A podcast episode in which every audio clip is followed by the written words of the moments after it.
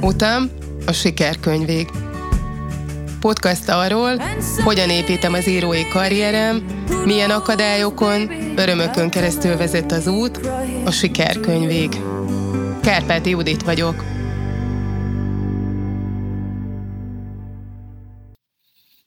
Üdvözlet a hallgatónak! Ez itt az Utam a sikerkönyvig című sorozatom 42. epizódja. Ahogyan az eddig eltelt 42, vagy inkább 45 hét, mert három epizód az csúszott, és kimaradt három hét, szóval ahogy az elmúlt 45 hét, ugye ez az egy hét is vilám gyorsan telt el, és nem szűkölködött eseményekben. A legfontosabb dolgokat igyekszem itt most összeszedni, és hát a hétfői nappal gyakorlatilag egy nagyon fontos, általán nagyon várt dolog történt meg, illetve zajlott le, hogy konkrét legyek, még amikor júniusban hazajöttem Hamburgból, a koncentrációs tábor túráról, akkor, akkor nagyon hamar kialakult bennem egy olyan elképzelés, hogy szeretnék egy eseményt, mégpedig a Goethe intézettel karöltve, nem véletlenül velük nagyon nagy hatást tett rám az a német út, és ahogyan azok a németek, akikkel találkoztam, viszonyultak az én történetemhez, a, a holokauszt ö, drámához, a holokauszthoz, ami velem történt, és az, a, az, amit ott láttam, az arról győzött meg, hogy, hogy a németekkel szeretnék együttműködni, és mivel nekik is tevőlegesen van még nagyon sok dolguk ezzel a dologgal, ezzel a történettel, történelmi tragédiával, és, és nekünk magyaroknak is, ezért azt gondoltam, hogy, hogy a legjobb lesz, ha megkeresem őket, és elmondom az elképzelésemet, ami azóta sokat kristályosodott, tisztább lett, de alapjaiban nem változott meg. Az elképzelésem az az volt, hogy el szeretném mesélni az én történetemet, a féle orál historiként, és ezzel párhuzamosan pedig szeretném, ha valaki, aki ehhez ért, felolvasná az én írásaimat, amik ehhez illeszkednek. És erre hívnék vendégeket, és persze sajtót is, és, és egy olyan eseményt szeretnék, ahol tulajdonképpen az a célom, hogy másoknak megmutassam, hogy mennyire fontos tisztában lennünk a történtekkel, és mennyire fontos tisztában lennünk a történetünkkel, a hátterünkkel, és ez nem azért fontos, mert a múltban kell megragadni, hanem azért, mert ha tisztában vagyunk a hátterünkkel, akkor tudunk normális jövőt építeni, és akkor tudjuk a gyerekeinket is egyenes, becsületes és tiszta emberré nevelni, ha tisztában vannak azzal, hogy mi van a hátuk mögött. És ezt a küldetésemet ezt itt hétről hétre el is mondom, de most az esemény kapcsán gondoltam, hogy, hogy ezt, ezt itt tisztába teszem, hogy miért is beszéltem erről, illetve az Instagramon is írtam, hogy egy fontos eseményre készülök, és ennek azért a hátterébe kicsit beavatom a hallgatót, ez nem ment egyik napról a másikra, kitaláltam, hogy szeretném ezt az eseményt, és ezt el is szoktam mindig mondani, mikor beszélek arról, hogy hogyan élem a napjaimat, hogyan intézem a dolgaimat, hogy általában nem kicsiben játszom, hanem mindig mindenhol a döntéshozókat keresem meg, és és azokkal szeretek tárgyalni, és azokat szeretem megkeresni, akik, akik tényleg határoznak a dolgokról, és nem kell arra várnom, hogy felterjesszenek kéréseket, és a hónapok teljenek el azzal, hogy valaki, aki nincsen döntési helyzetben, maga is egyáltalán bátorságot merítsen, hogy majd a főnökével beszéljen egy bizonyos ügyről. Ezért,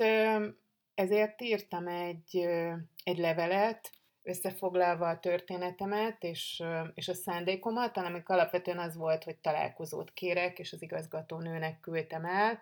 és a titkárának. Nos, ennek a kifutása volt, és ezek általában nem napról, egyik napra a másikra mennek, néha időnként van ilyen is, hogy valami gyorsan megy,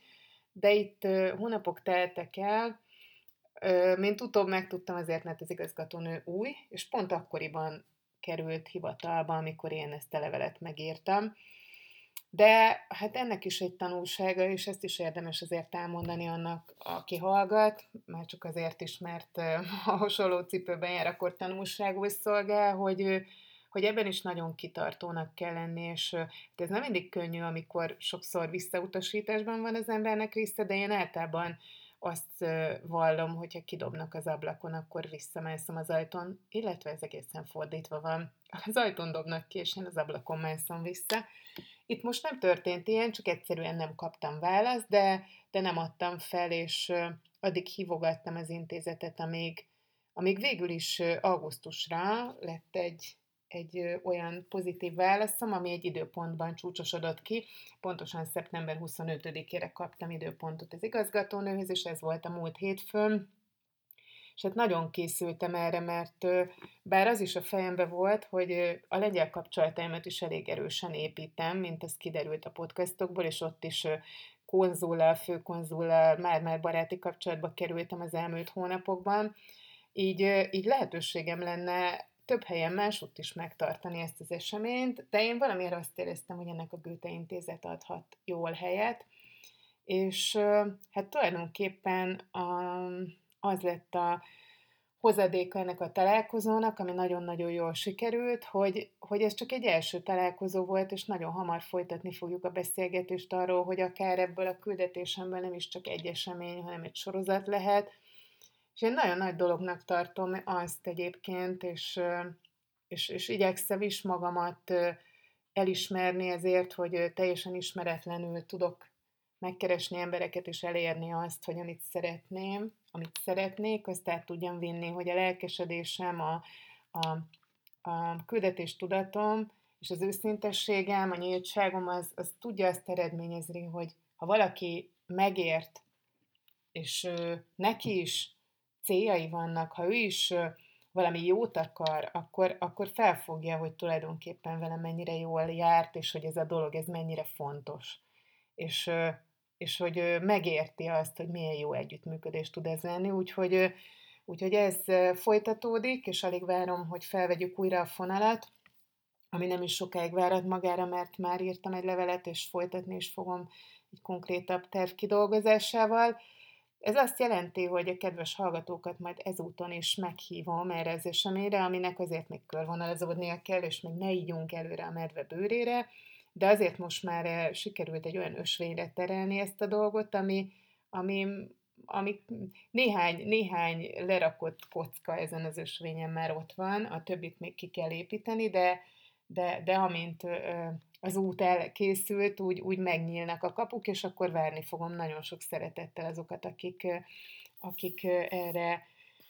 szeretnének jönni, és hát közben is, ha még, még ez a találkozó megtörtént, rátaláltam olyan dolgokra és olyan kapcsolódásokra, hogy még érdekesebbnek ígérkezik ez az esemény, mint ahogy először gondoltam, és olyan vendégeket is szeretnék meghívni, akik egészen, egészen különlegesek, és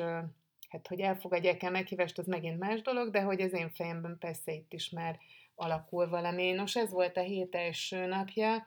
és aztán készültem a könyv szempontjából ebből a podcast témából kifoly, ki, kiindulva, tehát nem a többi munkámat vagy egyéb tevékenységeket nézve már készültem a, a pénteki utamra, utazásomra, ami szintén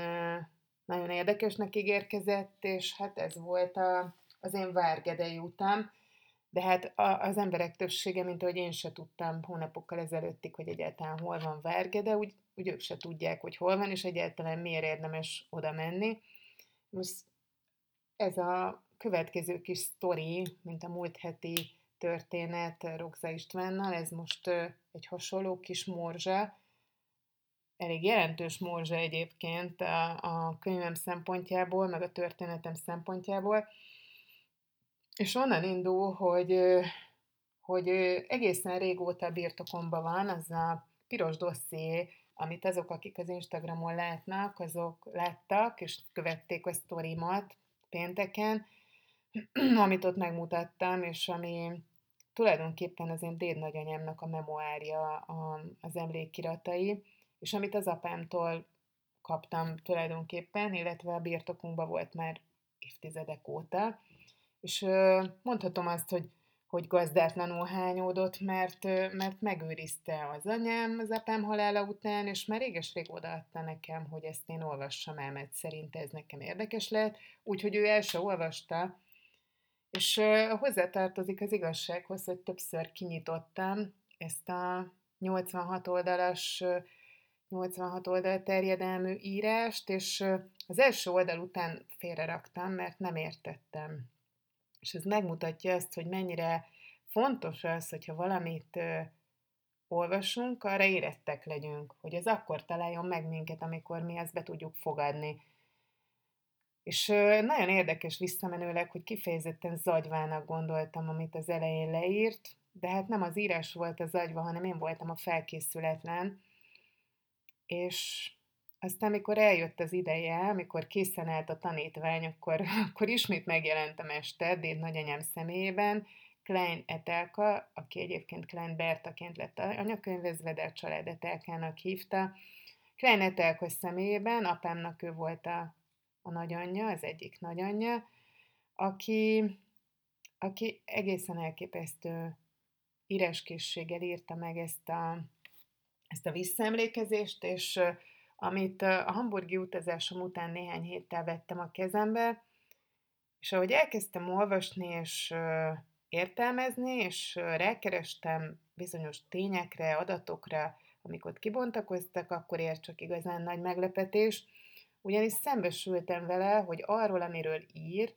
az én nagyapámról, az ő édesapjáról, Klein Sámuelről és az ő életükről, az egy bizonyos Kerény Évának a doktori disszertációjának a témája, a témájának egy része. És hát elképzelhető, hogy, hogy mekkora meglepetés ért, amikor pandant, a pandantját olvastam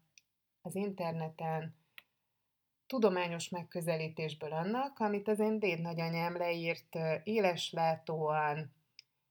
objektíven, ugyanakkor nagyon okosan és választékosan, hogy, hogy micsoda meglepetés lehetett ez, és, és akkor feltárult egy új világ előttem, elkezdtem ezt olvasni, és, és egyik ámulatból estem a másikba, mert feltárult előttem egy új szál, a családomnak egy új ága, kiderült számomra, hogy milyen elképesztő, innovatív és vállalkozó szellemű családból származom, és hát ez is a megismerés, hogy miért érdekes, miért fontos tudni azt, hogy milyen életet éltek, kik voltak a felmenőink, mert ezáltal sokkal jobban megértettem azt, amilyen az én apám volt, és amilyen én vagyok, meg amilyen a családom, amilyen aztán most a fiam, akiben szintén hatalmas nagy, autonóm, szemlélet és önállóság és vállalkozó szellem szorult, már most ilyen fiatalon, 15 évesen megmutatkozik ez, és, és egyik ámulatból estem tényleg a másikra, hogy kibontakozott előttem egy világ. Kerényi Évának a Fürdőélet a 19. századi Gömörben című könyve, és annak egy fejezete szól az én dédnagyapámról és a Várgedei fürdőről, amit Klein Sámuel és felesége, az én nagyapá, az én nagyanyám, gyakorlatilag felvirágoztatott és, és egy prosperáló vállalkozással tett, felvirágoztatva ezzel a, kör, a, a környezetét is, azt a falut, azt a térséget, és hát ha valaki rákeres, akkor ő is látni fogja ezt. Ez egy kis történetnek tűnik, de, de egy elképesztő világ tárul az ember szem elé, és hát olyan történések, amiket maga a történés sem tudott, és amiket ő is majd csak az én tegnap átadott memoáromból fog megtudni, hogyan nevezteti át a vasútállomás nevét az én dédnagyapám, azért, mert az sokkal jobban szolgálja a vállalkozás érdekeit, hogyan palackoztat a gyógyvízből egy olyan gyógyvizet, a Valéria gyógyvizet, amit a tízes években minden magára valamit is adó vegyes kereskedés árusít, bevizsgáltatja a vizet és palackoztatja, hogyan épít abból a, abból a fürdőből egy, egy, egy a kor száma, a kor, korabeliek számára ismert és nagyon népszerű helyet, és hát arról is szó van, és most itt nem fogok minden részletet elmondani, hogy hogyan látja meg benne az üzleti lehetőséget egy egészen banális és hétköznapi helyzetben. És ha, hát az, ahogyan erről a, az én nagyanyám ér, és az a részletesség, ahogyan visszaemlékszik a gyerekkorára, és egy ilyen Balogfalváról, Kereggedéről, abból, arról a környékről származó család hogyan válik aztán egy olyan elképesztő történet részesévé, amiből egyszer csak kilép az én nagyapám, akiről nagyon sokat meséltem, aki, akit megölnek, és akinek a hat testvére a 60-as, 70-es, 80-as években sikert sikerre halmoz, és tulajdonképpen a, az akkori Magyarországban mind vezetőbeosztásba kerülnek. Elképesztő történet ez, és hát mire került sor tegnap? Arra, hogy találkozzak Kerényi Évával, és elmenjek vele együtt, és megnézzük, és ő velem együtt azt, amit ő már látott, és amit ő ismer, hiszen öt éven keresztül írta a könyvét és kutatott. Szóval együtt megnézzük, hogy mi maradt, és mi, mi látható ma a Várgedei gyógyfürdőből. Ez volt a tegnapi napom, Rimaszombatra mentem érte a a Rima Szombati Múzeumba, ahol beszélgettünk, és hát azt most itt nem is szúrom közben, hogy a családom egy másik ágának, az édesanyámnak az ágán, ága kapcsán milyen, milyen felfedezést tettünk ott is. Olyan ez, amit én csinálok, ez a történet, mint hogyha amerre megyek, ott mindig nyílnak ki, mint egy ilyen mesefilmben, egy ilyen szépen megrajzolt animációban egy újabb virág, egy újabb ilyen lilium, vagy nem is tudom, minek nevezzem, amiben mindig ül valami izgalmas személy, aki, aki onnan így kimosolyog, hogy most vele foglalkozzak, most innen én erre felé menjek, és, és így nyílnak ki ezek a virágok folyamatosan, és igénylik, hogy velük foglalkozzak. Elképesztő nap volt a tegnapi, megnézni ezt a romos, de a múltat ugyanakkor nagyon is őrző épület együttest, ezt, a, ezt az egykori fürdőt, ahol, ahol egyik teremből nyílt a másik, ahol a táncterem megelevenedett a számomra, miután én ezeket már elolvastam a dédnagyany, a dédnagyanyámnak az emlékirataiból, és és az, ami most romos, az életre kelt ott, ahogy a lábam alatt ropogott a, a sít, és tényleg már csak romjaiban áll, illetve a falak állnak, és az egykori életről egy csomó minden tanúskodik, de, de hát az enyészetté már tulajdonképpen az egész mégis élettel volt tele, ahogy ott jártam, és az a legjobb, hogy Kerényi Éva pontosan eltérezte ezt, és nem pedig csak a féle érzéketlen kísérőként volt jelen, hanem odafordult hozzám, hogy megfogom-e azt az ablakkeretet, mert az eredeti, és azt ők is fogták, azt ők minden nap használták. Elképesztő élmény volt például arra ráeszmélni, hogy már most ott mások élnek, mi van, ha még megvan a mezüzének a helye az ajtón, az ajtó félfán. A mezüzébe rakják bele jelképesen a tórának egy darabját, és fogják meg a zsidók, mikor bemennek az ajtón és jellegzetesen két egy kicsit oldalt, félre van, nem egyenesen van felszerelve, és amikor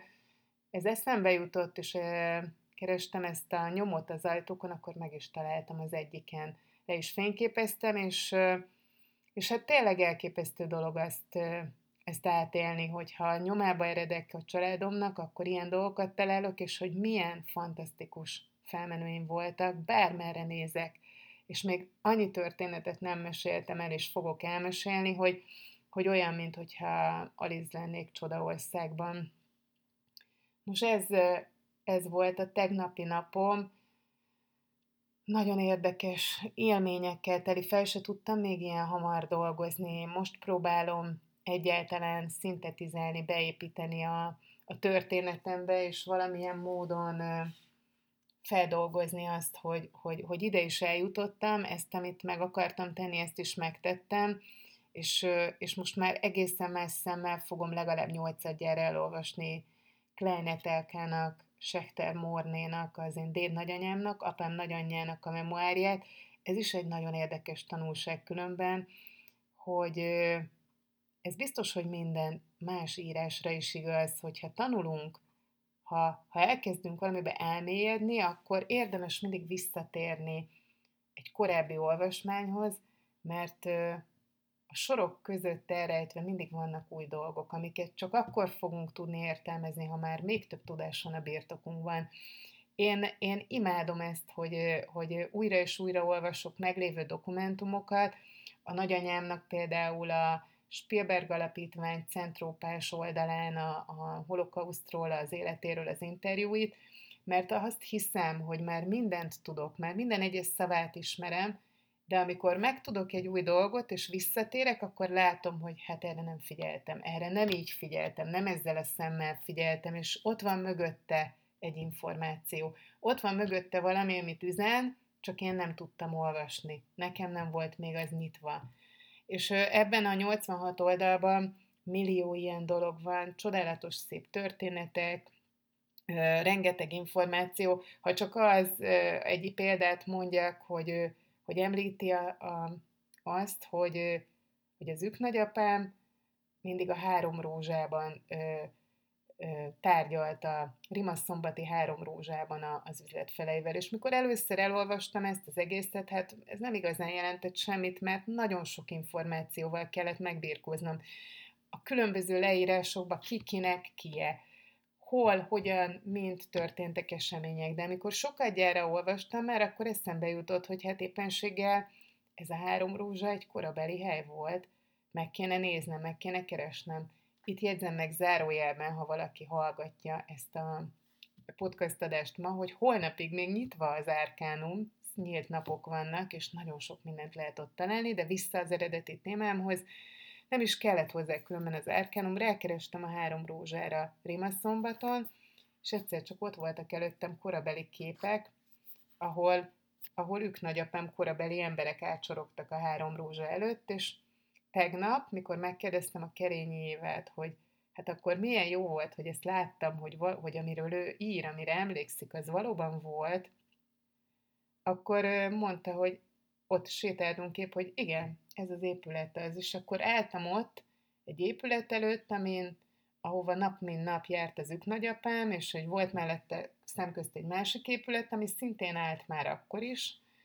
mondta nekem Éva, és úgy tudtam ott állni, hogy láttam magam előtt, ahogy ő oda megy, ahogy ő ott van, ahogyan ő ott éli az életét. Azt hiszem, hogy nem sok dolgot tudok elmondani, ami izgalmasabb számomra ennél, azzal együtt, hogy az életem nem volt soha unalmas, mindig érdekes munkáim voltak, a filmiparban dolgoztam, tényleg volt, hogy a legnagyobb filmsztárokkal vacsoráztam akár, itt jegyzem meg, hogy Colin firth is vacsoráztam már a Rosenstein vendéglőbe, és akkor Jeremy irons még nem is említettem, de ezzel egyáltalán nem kérkednék úgy, mint azzal, hogy találkozhattam képzeletben Klein Sámuellel, a kezük nagyapám, mert ez sokkal izgalmasabb, ehhez közön van, és ez az én életem, és bár nagyon izgalmas volt fiatalon izgalmas munkát végezni, és érdekes dolgokkal foglalkozni, de de nem lehet összehasonlítani azzal, amit most csinálok, és ami az életem, és ami, ami az én dolgom. Még egy apróságot szerettem volna elmesélni, hogy mikor ott voltunk Várgedén, és az ott élő, most ott élő és a helyet birtokló, igazán jó szándékú, nagyon készséges és kedves férfi mindent megmutatott, akkor megkérdeztem tőle, hogy meg tudja mutatni a, a Várdomban, hogy hol, volt a, hol van, hol volt a zsidó temető, mert hogy Etelka leírása szerint a, az ő apja, az én ők nagyapám ott van eltemetve. És az volt a válasza, hogy hát azt ő nem tudja, hogy hol van a zsidó temető, ő csak azt tudja, hol van a rendes. És hát ez lehet, hogy másnak nem üti meg a fülét, én gyűjtöm ezeket a ezeket a jó szándékú, de mégis iszonyatosan sok mindenről rárókodó kifejezéseket, amik élnek a mai magyar társadalomban, és amik arról tanúskodnak, hogy hogyan vélekedtek, és hogyan gondolkodtak, és hogyan gondolkodnak a zsidókról a többségi társadalomban, azért, mert, mert ez épült be, hogy, a, hogy ott áll vele szemben valaki, aki zsidó temetőt keresi, és ő maga is zsidó, és akkor azt válaszolja neki, hogy ő csak azt tudja, hogy a rendes temető hol van. És most már ezeket igyekszem nem magamra venni, és nevettem magamban akkor is, hogy hát ha az a rendes, akkor én mi vagyok? Akkor az a temető, ahol az én rokonaim vannak, az mi, ha, ha, ha másik a rendes. De ez egy kis gyűjtemény, amit tényleg azért szedek össze, mert, mert egyfajta szociológiai tanulmány, ami megmutatja azt a gondolkodásmódot, ami akár a holokauszthoz is vezetett. Azt hiszem, hogy mindent elmondtam, és eljött megint a felolvasásnak az ideje. Egy, egy olyan verset olvasok föl, amit szerettem, de valahogy elfeledkeztem róla. És aminek az a címe, hogy hogyan kell. Hogyan kell. Tanulja, hogyan kell daduskának lenni. Anya vagyok, hogy ez a mondat elhangzott, és bennem nyomot hagyott. Gyereknek, fiatalnak lenni senki nem tanított. Kívül maradtam, áttetsző volt a dimenzióm, ami mögül néztem mások, hogyan dallamok a dalban, elkésve vagy pont jókor tanulom, hogyan kell felnőttnek lenni, közös metszet lesz vele rájönni, hogyan kell örögnek lenni. Ültem a széken egy sarokban, a dohányfüstben, és néztem az apám. Hát így kell nőkkel táncolni a házi buliban. Ne figyeljenek, észre se vegyenek, úgy szeretném nézni, hogyan kell aludni, felkelni, ébren lenni, ébren maradni, úgy, ahogy a többiek. Oldalt helyett háton aludni, ha felébredek magamat visszaáltatni, félálomban az ébren élt álmokat valóságnak hallani, a valóságot a számban, a felnőttek kávéjának olvasni, nem tanította senki. 200 szó legyen egy vers pontosan, a versláb az 8x67-es, ha nincs ez, ha nincsen az, akkor te semmi sem lehetsz. Az orrod az nem orr, ilyen szájjal nem is vagy ember. Nő sem vagy, nem lehetsz az 90 kilós anyányi teher, a család nyakán problémás úthenger. Megfordult a rendje minden dolognak, lett egy virágom, saját külön dimenzióm, megszoktam, hogy csak belülről áttetsző, igazából nem lehet senki sem, megmaradhatok a magam dalában, dallam lehetek egy olyan világban, ahol aludni, felkelni, ébre lenni és maradni, csodálatosan egyszerű, mert úgy kell, ahogyan magamtól tanultam. S mire megfordult, tett egy újabb kört minden. Mostantól leszek gyerek, felnőtt és öreg, kortalanul, súlytalanul lebegek, verslábak, karok, orr, száj nélküli nő és férfi, szabálytalanul írok, alszom, szeretek, meghalhatok és feltámadhatok, hirtelen eltűnik a falam, ülök a szobában egy széken, ott az apám felkér táncolni, most már tudom, hát így kell élni. Olvasd el a legfrissebb írásomat a www.kárpátiudit.com-on.